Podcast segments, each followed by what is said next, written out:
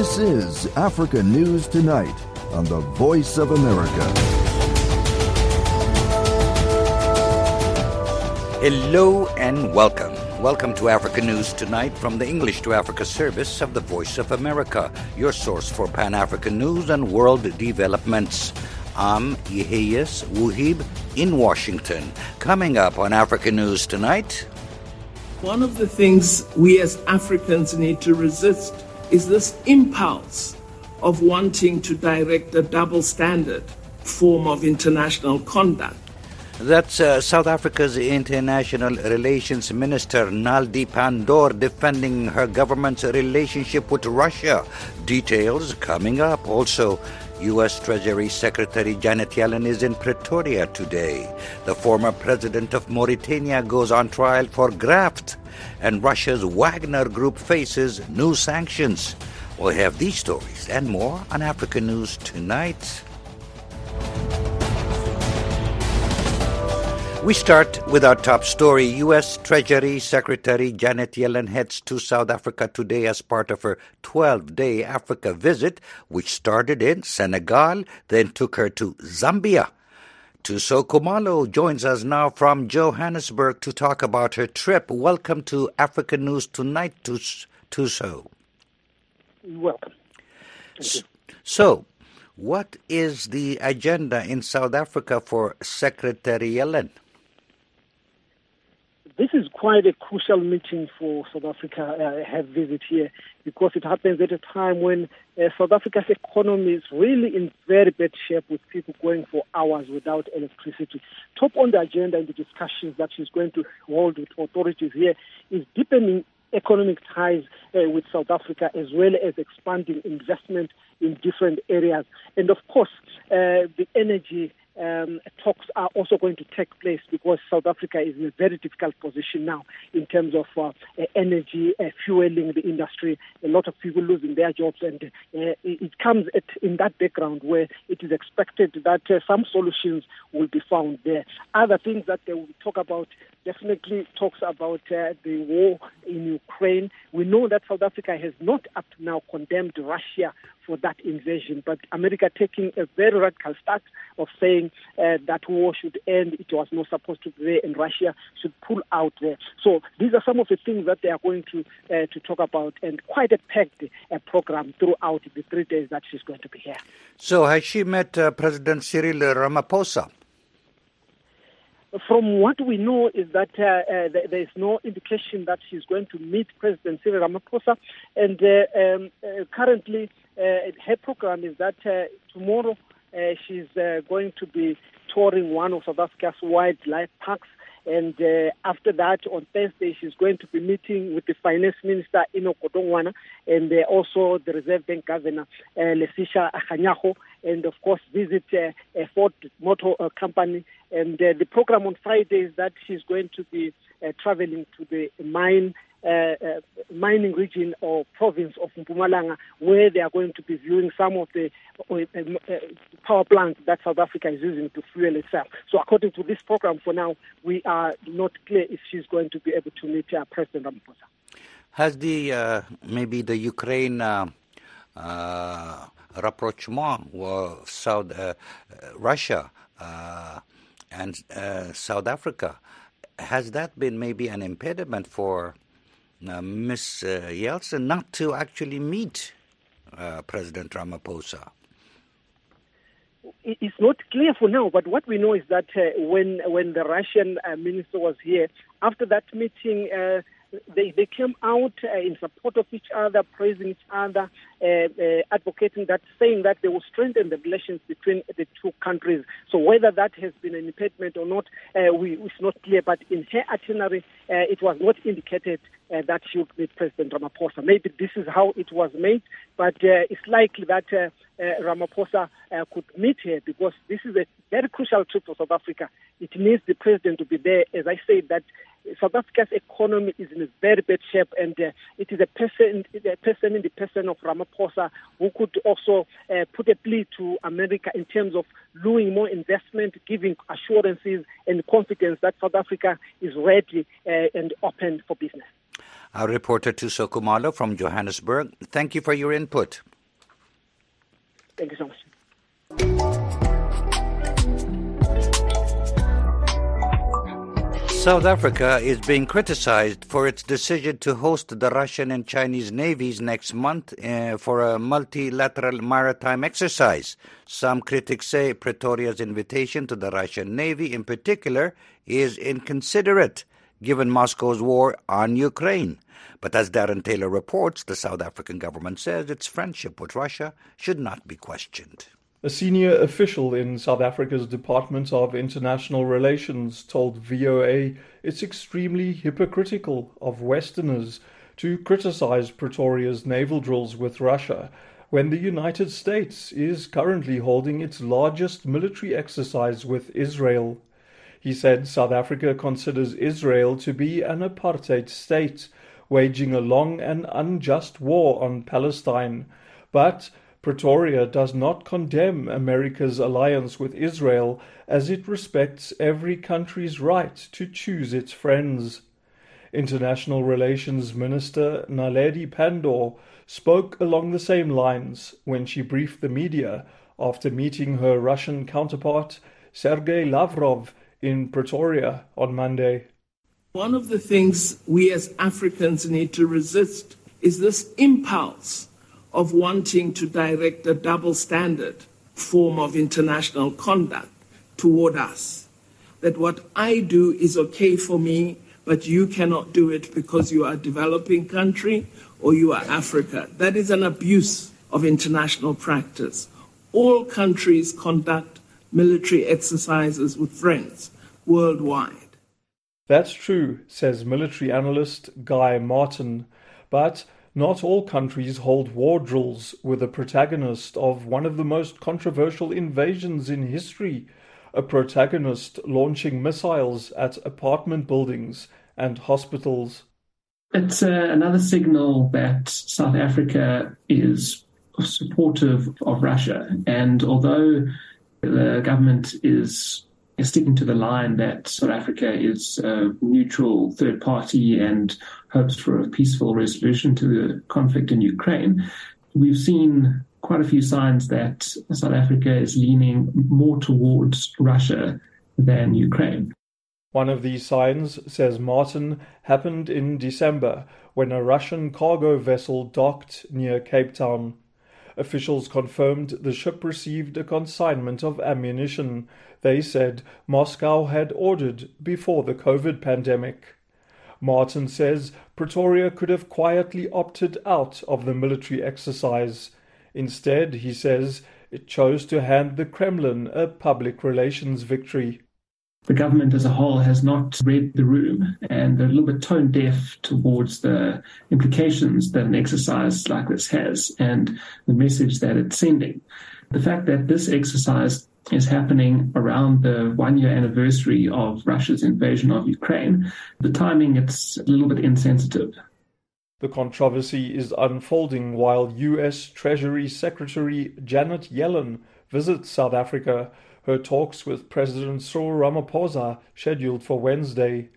Many in Ramaphosa's African National Congress ANC government were educated and received military training in the former Soviet Union during the apartheid era. Moscow also supported the ANC struggle for liberation with weapons and money, while many Western nations stood back. Martin says it seems as if the ruling party's history is overriding South Africa's present day best interests. He says South Africa has little to gain and plenty to lose by maintaining close ties with Russian President Vladimir Putin.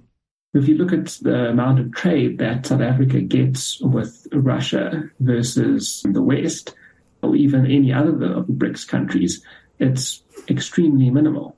So the payoff, I'm not sure if it's worth it. If you look at how much criticism South Africa is getting because of this, from a political point of view, it's uh, maybe a dubious choice. It's also a strange choice on a practical level, says Martin, because much of South Africa's naval fleet is currently in dry dock because of lack of funding and poor maintenance of vessels. For VOA News, I'm Darren Taylor in Johannesburg. The former president of Mauritania goes on trial for graft on Wednesday. The French news agency AFP says Mohamed Ould Abdel Aziz and 11 others from his administration have been charged with corruption, money laundering, and illicit enrichment. The charges follow a parliamentary investigation into his handling of oil revenues, the sale of state assets, the winding up of public company in charge of food supplies and the activities of a Chinese fishing company. AFP says Aziz also is suspected of taking money from state contracts and of amassing a fortune of more than $72 million. The former general rejects all charges against him and says he has plenty of political enemies, including current President Mohamed Ould Ghazouani. His lawyer says his rights have been violated and that his defense has not yet had full access to his case file. You're listening to Africa News Tonight on the Voice of America. I'm Yehiyas Wuhib in Washington. Do not forget to check out voaafrica.com for all the latest news and all your favorite VOA radio and TV programs. Find us on voaafrica.com and look for us on your favorite social media platforms.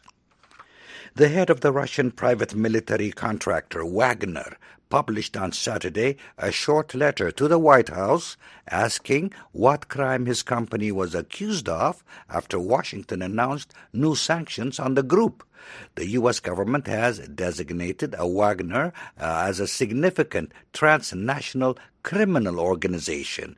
The new designation will allow the United States to apply wider sanctions against the paramilitary group, which has also operated in Syria, Libya, and the Central African Republic, among other hotspots.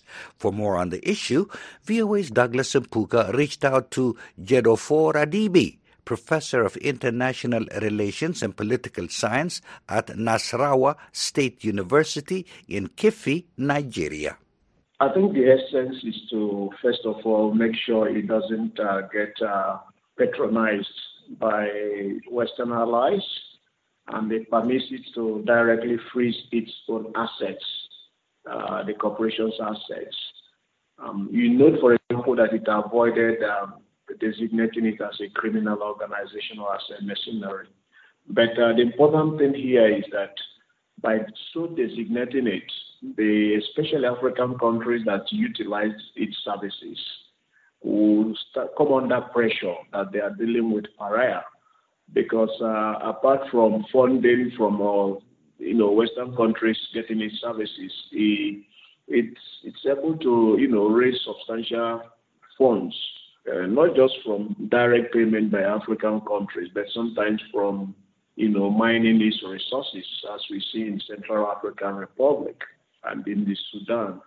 So it is uh, to delegitimize the group. That's, I think, uh, the, the primary aim it wants to accomplish. But of course, we know it's part of the, the big power politics because uh, Wagner is not substantially different from Blackwater, the U.S. Blackwater or the Titan Corp. And uh, being involved because it's a Russian company and it's suspected to be tied or funded from the by the government. So operating in Ukraine, you know, uh, it's more like saying that Russians are operating in, in Ukraine. There's a war between them, so it's it's actually very difficult to you know criminalize that group in that context because it's it's much easier if you if you focus on their activities in another country, say Mali or countries that they are not in conflict with. But as I said, it will seem that the essence of doing that is to delegitimize Wagner and uh, make sure that people who want to patronize them or want to use these services know that they are dealing with a group regarded as a pariah by the UN. What do we know of the Wagner Group's role in Africa? There are those who say its influence is growing in most of those, as you say, mineral areas and other conflict areas? Well, just like uh, the whole use of, uh, you know, mercenaries, there are reasons why, you know, they use them. For example, if you do not want to endanger your military, or if you don't feel your military is sophisticated enough to do that, especially in the context of uh, counterterrorism. So if you look at Mali, they've been very active in trying to push the terrorists there. Of course, it is debatable on whether they are succeeding or not. Some have argued that uh, groups like Wagner and including Blackwater and Titan, because they are not like reservists they are motivated by gain, which means they have a vested interest in the conflict continuing. Or even if the conflict ends, they want to create another conflict in order to continue to be in, you know, to sustain itself. That's one of the big criticisms.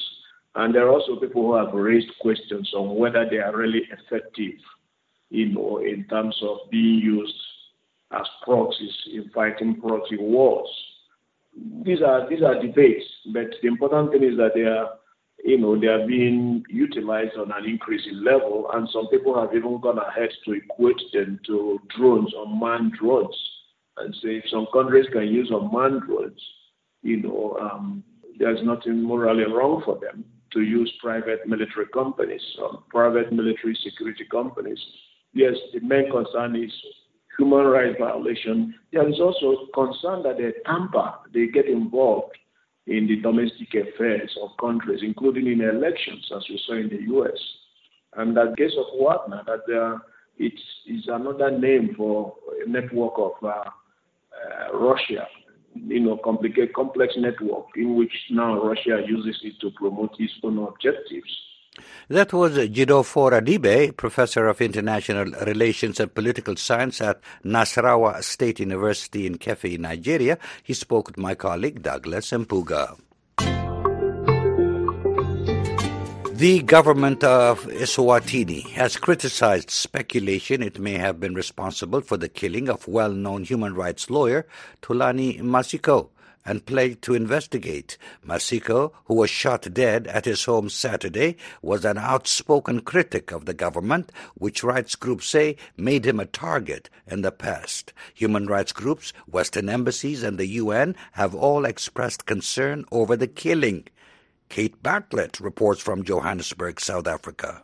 Most accounts, Thulani Maseko, shot dead by unknown gunmen at his home over the weekend was one of Eswatini's shining lights, a rare critical voice in Africa's last remaining absolute monarchy. The 52 year old, a former fellow at American University's Washington College of Law, was not only a human rights lawyer, but also a prominent opposition politician and columnist. He was a thorn in the side of the government of Eswatini, formerly known as Swaziland, and had been jailed for more than a year in 2014. Maseko's death came just hours after the king, Mswati III, spoke against activists challenging his rule. Robert Shivambu is Amnesty International's Southern Africa spokesman. The cold blooded, unlawful killing of Thulani Maseko offers a chilling reminder that human rights defenders, especially those at the front of calling for political reform in Eswatini, are not safe. If they are not being persecuted, harassed, or intimidated by the state, they are at risk of losing their lives. Maseko's family deserves justice. His killers must be brought to trial. Shivambu said any investigation must be conducted separately from the government and its agencies. Eswatini, a small kingdom bordering South Africa and Mozambique and a former British colony, has been ruled by the king since 1986. He has absolute power and has regularly been accused of human rights abuses. In 2021, there were large pro-democracy protests that resulted in several deaths. Eswatini government spokesman Alpheus Nxumalo hit back at what he said were unjust insinuations on social media that the government had any hand in Maseko's killing. The position of government is the same. We are baffled, we are taken aback, and we are very disappointed that you are quoting political activists in the country and in South Africa who are blaming government for the murderous a crime that has been committed against the person of uh, Mr. Maseko. Government have got no, absolutely no hand in the matter of Mr. Maseko. He said an investigation was underway into who was responsible. Mr. Maseko has been doing human rights uh, activism in this country for a long time. He has been out to schools internationally, came back, continued with his agenda. He was absolutely no threat whatsoever at any given time as we were pursuing our political agenda in the country. Amnesty Shivambu said Maseko's death, which already has sent a chilling message to pro-democracy activists across the country, may signify an escalation in attacks against those who are openly seeking political reforms. The story has made international headlines with United Nations Human Rights Chief Volker Turk urging an impartial investigation into the killing. The US Embassy in Eswatini expressed profound sadness at the murder, while the EU voiced grave concern about the rights situation in Eswatini. Kate Bartlett for VOA News, Johannesburg. The UN Refugee Agency, UNHCR, is condemning escalating violence in the Eastern Democratic Republic of Congo, which has killed hundreds of civilians and forced hundreds of thousands to flee their homes in search of safety. Lisa Schlein reports from Geneva.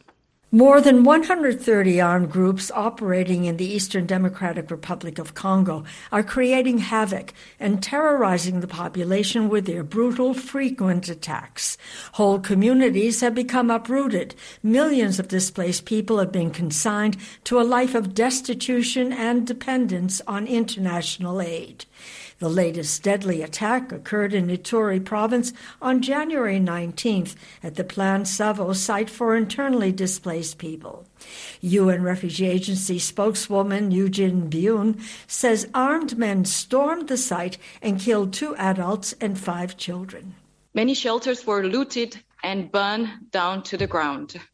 As many as 17,000 people fled to the greater security of the nearby town of Bule. They are now staying in schools, church, and fully covered outdoor markets without sufficient food and water. The UNHCR says more than 200 civilians have been killed in a series of attacks in Ituri in the last six weeks, causing tens of thousands to flee for safety. It says deadly and destructive attacks by armed men also are occurring in neighboring North Kivu province. Since March, it says more than half a million people have been forced to flee for their lives, increasing the number of displaced people in the province to more than 2 million. Byun says the many displaced are unable to provide for themselves and depend upon aid for survival from humanitarian agencies. Amidst this uh, volatility, UNHCR and partner continue to li- deliver life-saving assistance to displaced population.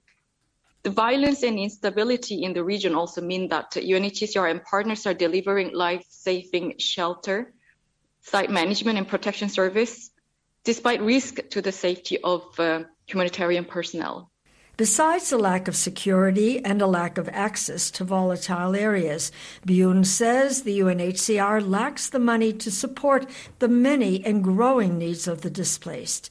She notes only 46% of the agency's appeal last year was covered. She says the UNHCR hopes this year's call for $233 million will emit a more generous response. More than 5.6 million people are internally displaced displaced in the DRC, making it the largest displacement crisis on the African continent. Lisa Schlein for VOA News, Geneva. And that wraps up this edition of African News Tonight. I'm Yeheyes Wuhib in Washington. For all the latest developments on the continent 24 7, visit our website at voaafrica.com. On behalf of our producer, Mokbilia Barrow, and our engineer, Helen Cordian, thanks for choosing the Voice of America.